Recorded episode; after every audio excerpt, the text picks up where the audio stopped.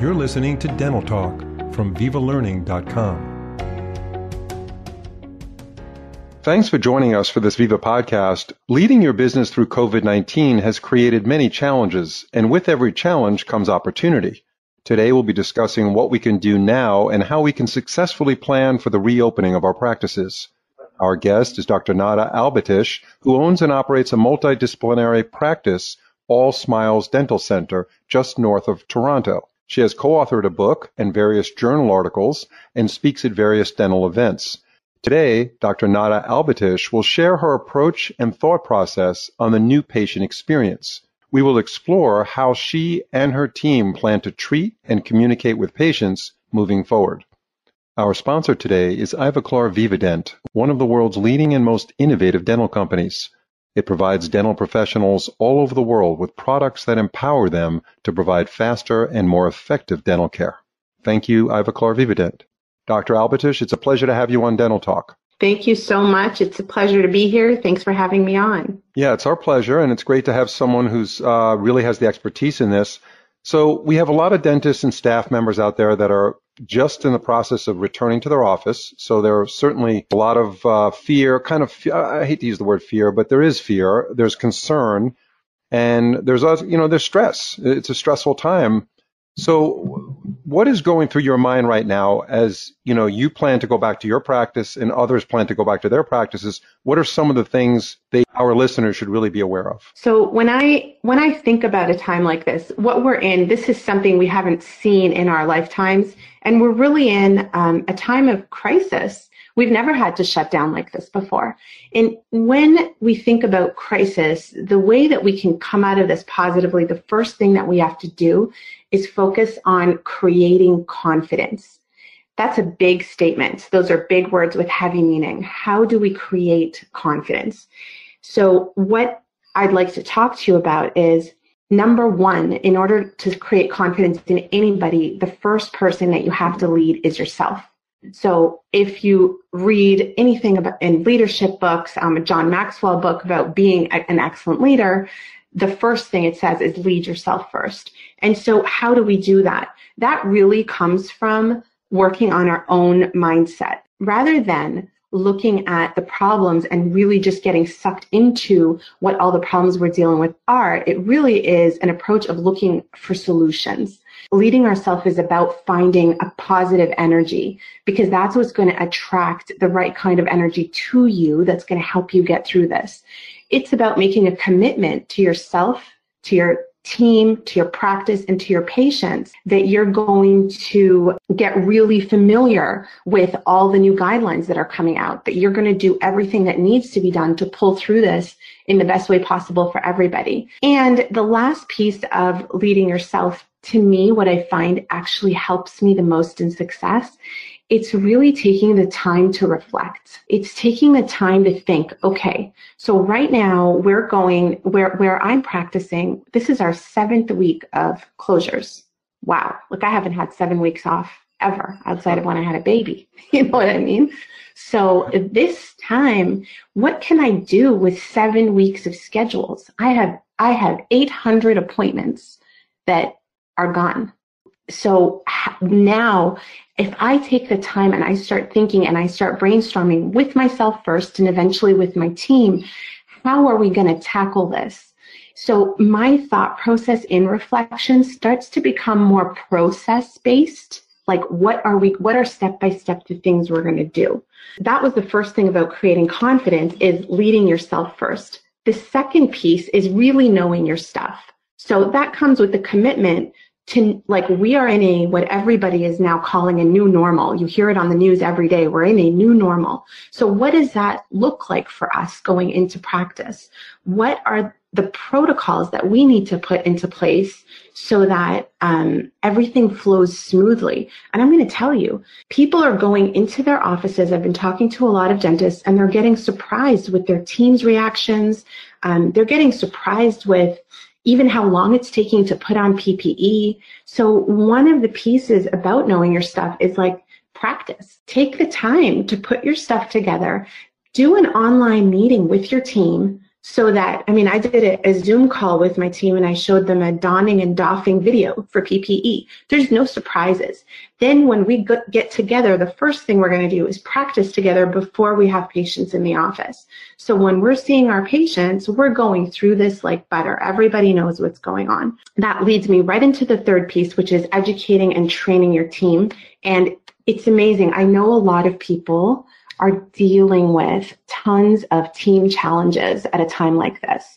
And the reality is there's a lot of depending on what state you're in, there's a lot of offices that are having to go back slower because of scheduling restrictions. And that might mean that you can't have your whole team back with you at that time. So what's important is how do we create confidence in our team? It really is that we're connecting with them during this time. So the advice that I give is, I mean, I practice what I preach. I have weekly Zoom calls with my team and we do like exercises on our Zoom calls. So this week, what I did with my team, which I'll be sharing at the um, Ivoclar webinar that I'm giving on Friday about strategies for success, we did a SWOT analysis and I did it with my, my entire core team, all my full timers.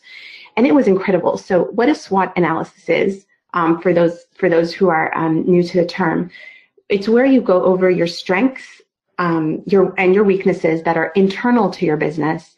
And then you look at your opportunities and threats that come from outside. They're the external factors that affect your business. And it was so interesting. Like i do this on a quarterly basis for my business um, so that i can come up with a business plan and and know where i am in the timeline of things towards our goals and have things to work towards. But this time when we did it it was different. The team was so highly engaged. All of them were contributing and we had so many ideas all over our screen. First of all, we always start with the positive. What are we good at? Because that makes everybody feel good as a starting point. That's how you create confidence with an exercise like that. And then moving on to our weaknesses, our opportunities, and our threats. And some of them are out of our control. There are things that are out of our control, and that's okay. But your team going through that process with you, their response is what really surprised me. I was getting messages from my team afterwards how grateful they were that we went through this process together, how they feel I really understand them and that I really care. And you know what? I have to tell you, I do care and I want to understand them. I want to understand what they're going through, but also um, this was great for me because it helps me strategize step by step what we're going to do for the business and we do it as a team. Yeah, no, that was very well said. So the communication part with your team members is really critical. And unfortunately, there are some dentists that have been sitting this out without hardly communicating at all with their team members. So the dental team, the dental office personnel are kind of sitting and watching the news. They're reading stuff on CDC and they're wondering, you know, does our practice even have the PPE we need? Do we have protocol in place? Do we have a system that we're going to implement together. What do I do? What does Sarah do? What does John do? Yeah, so this constant communication that you're having with your team is a brilliant way to move forward. And that's, you know, obviously defining you as an excellent leader and able to instill confidence in your staff. What are some of the key concerns? Now, I know it was uplifting. You started off the meeting with a positive note, but then, of course, getting into it, there's going to be some team members that are going to say, you know, I'm really scared. I, am going to be six inches away from someone's mouth with aerosolized particles floating everywhere. How safe am I? What do we do? Okay, that's that's an awesome question, and I love that you brought that up. So um, I did before we did this analysis. I asked them what their concerns were, and they had two main concerns. Concern number one was um, safety. It, it, was really a fear of the coronavirus. Like that's how they worded it. Like I am fearful of this thing. And concern number two, and it's funny because I have kids and I didn't think of it, but concern number two was childcare. What happens if we have to go back to work? Who's going to look after our kids?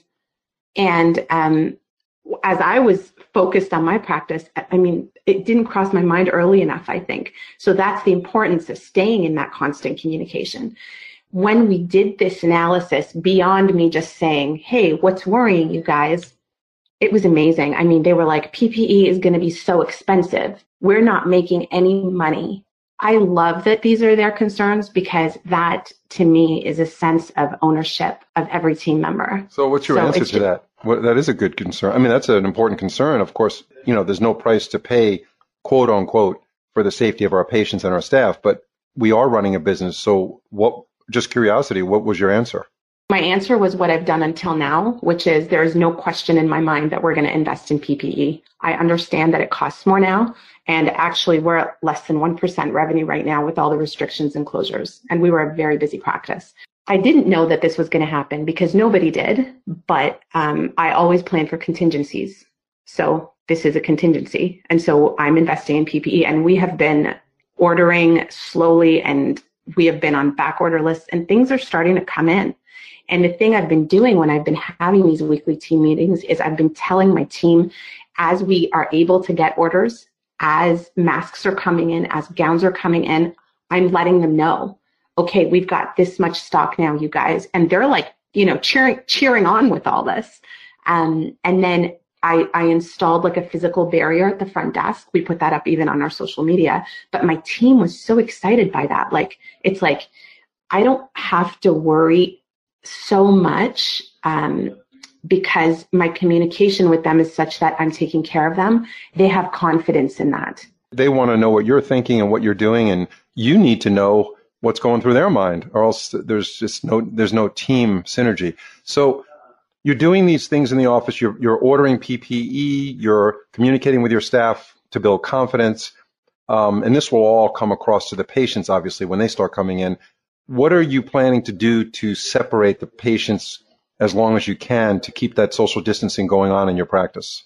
That's a great question. Um, and just to comment on that, that I, I love that you said this. Creating confidence in your team is going to create confidence in your patients. So um, a lot of people are super concerned about the patients and not really so focused on the team. But the team is where we have to start.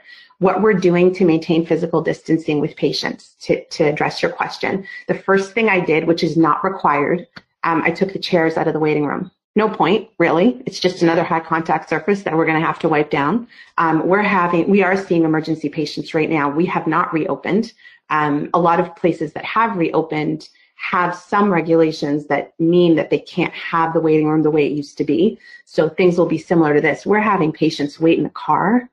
Um, they let us know when they arrive. We let them know when they can come in. Um, we're doing, uh, we're checking fever for fever and we're doing our COVID screenings um, before they come into the office. We're also doing our screenings at the time of scheduling. Um, and then I'm scheduling less patients. I mean, I'm just not running the schedule that I used to run. And currently, of course, we're only seeing emergencies and urgent care, but we're doing one patient at a time. Like I'm not scheduling all the oper- all the operatories. And I think initially when we come back, we won't. Not until we're used to what the flow is going to be like. We need to be comfortable and confident with our workflow our workflow now involves a little bit more of a time investment with the PPE that we have to put on and take off, right? And our disinfection protocol, although, I mean, I'm, we were always on top of our, um, I did annual OSHA trainings and we felt that we were always on top of it. Now it's different and we have to be even more thorough in terms of like wiping down door handles is not something we've ever had to do. You know what I mean? Yeah, so. no, for sure. Now, as far as your work that you're going to do as a dentist, um, and also the hygienist, as far as ultrasonics, you're going to be using a high-speed handpiece. I assume you're going to be wearing a level three or level two or an N95 plus a face shield. My feelings about these kind of things, I try to make them evidence-based. So um, I've been doing research. That's what I do. I'm a fact finder by nature.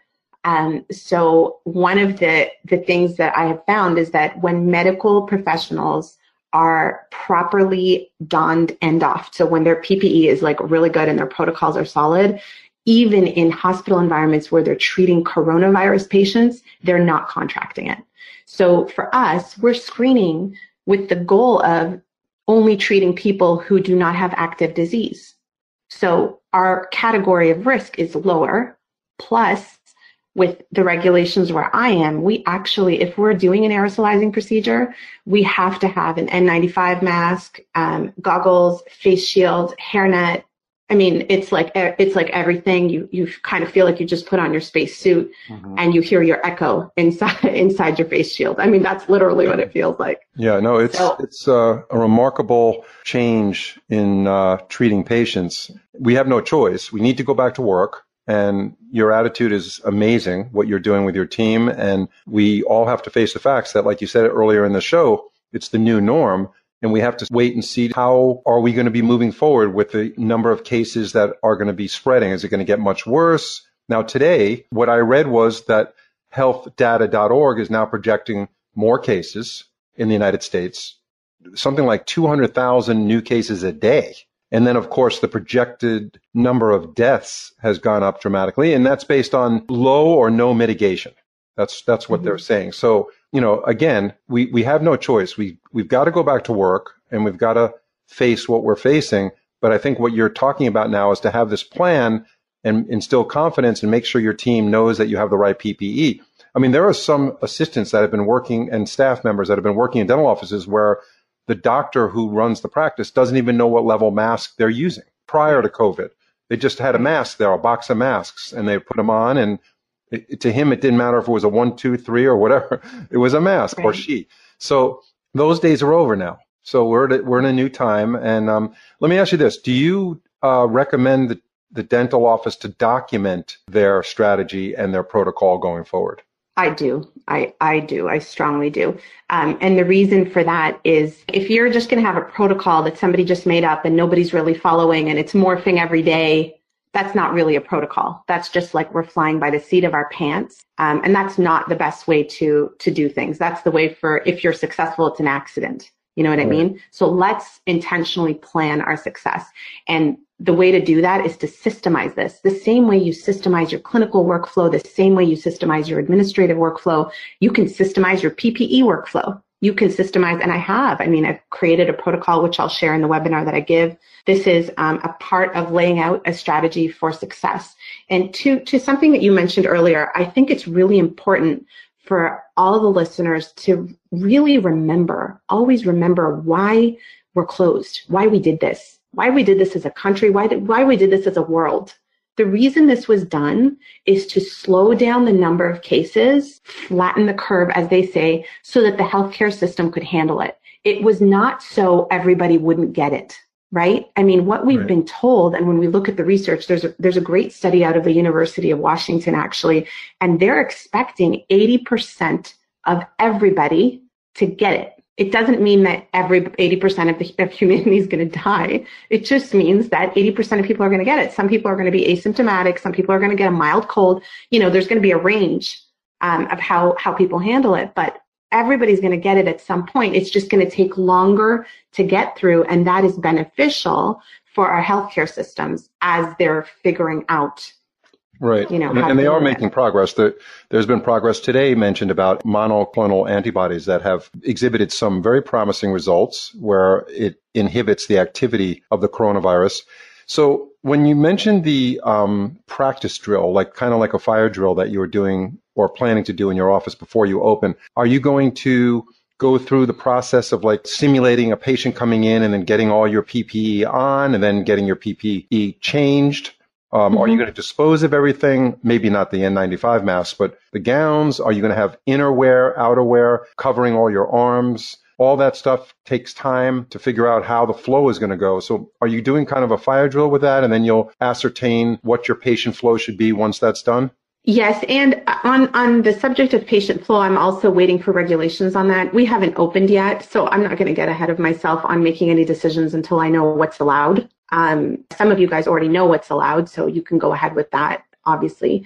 Um, as far as our process, because we're seeing emergencies, we've already started to, um, we've already got some practice. I'll put it that way. So we are doing outside clothes and office clothes. We are, we've always done, you know what, in Canada, it's cool because it's so cold in the winters that we always have had outdoor shoes and indoor shoes because of snow. So that's not a huge, a huge change for us. Um, and we make little jokes out of things like that when we have our team Zoom meetings. Um, uh, we are covering everything. So our shields literally go down to our chest, like our necks are not even exposed. Um, and we are wearing gowns which are disposable. We are using I actually purchased um, these half mask respirators that are not disposable. Um, the filters on them are disposable.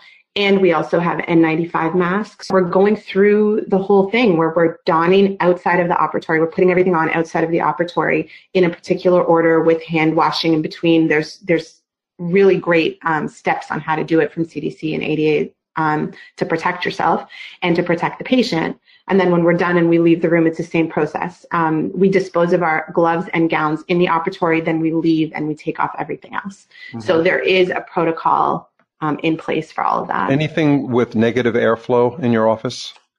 No, no. And I, I actually, it's, I love that you asked because I was looking into it because I was thinking, okay, here I am, I'm a problem solver. So let me just, if, if negative pressure rooms are the solution in hospitals, um, and not even not all hospitals have them, maybe I should just negative pressure my entire office. So I started doing some homework. so for negative pressure rooms, um, if you're going to do a new renovation, you actually have to have the air leave the room, all the air in the room leave the room and go to the exterior 12 times an hour, which means every five minutes and then be replaced by air from, from indoors or from outdoors. That is um, a huge undertaking. It's like there would be a draft in the clinic. So I don't think that's realistic for us at this point. So yeah. our goal is to screen patients and try to treat people that don't have it. Yeah, some doctors that have windows that open actually just put three fans in the window, window fans. They come in a unit and he closed the window. And this guy's a top doctor. I'm not going to mention his name, but he's a researcher. He's an MD. He's a pediatric dentist as well. And he started a residency program and he put three window fans in all his windows in his operatories. So the fans just suck the air right out, which, you know what? I don't know how much it does. It certainly can't hurt. Uh, it just goes outside, but his window's open. So I don't know, you know, not every dentist has windows that open. But anyway, I thought I would ask. I've got the expert on the on this podcast, so I thought I would ask. Um, well, I think you've covered a tremendous amount of stuff. It's just really enlightening to hear someone who's so focused on getting the facts. It's a big challenge. It's certainly something that is not taught in dental school. It's just something that you are doing yourself for your practice. How many employees do you have in your office? I have a total of 22 employees with full timers and part timers, and I have um, we're eight doctors in the clinic. Wow, so that's a bit, and that's all Smiles Dental Center. That's all Smiles Dental. Oh, yeah. So that's a very large practice north of Toronto. How many patients did you have that were scheduled during this six week period or seven week period? Um, we, we're yeah, we're reaching 800 appointments that are gone. Wow. Yeah. Yeah. So. I know it's a big investment. I know it's it's kind of terrifying, but you you are handling it in a very positive way. And listen, we we have to get through it. And thank goodness for the leadership that you exhibit and, and you're demonstrating for your employees because they they're counting on you and you're coming through and you're going to come out shining. I'm I'm very confident. I'm sure it's. Thank you so much. Yeah, um, it's going to go very well once the scientific world, medical world collaborates to get something therapeutic and eventually a vaccine. We're going to look back at this and say, hey, you know, we're really proud of ourselves the way we handled this crisis. So congratulations to you and thank you so much. We look forward to having you on the webinar coming up. We're excited about that. Thank you so much, Phil. It was such a pleasure to be on. We'll talk to you soon.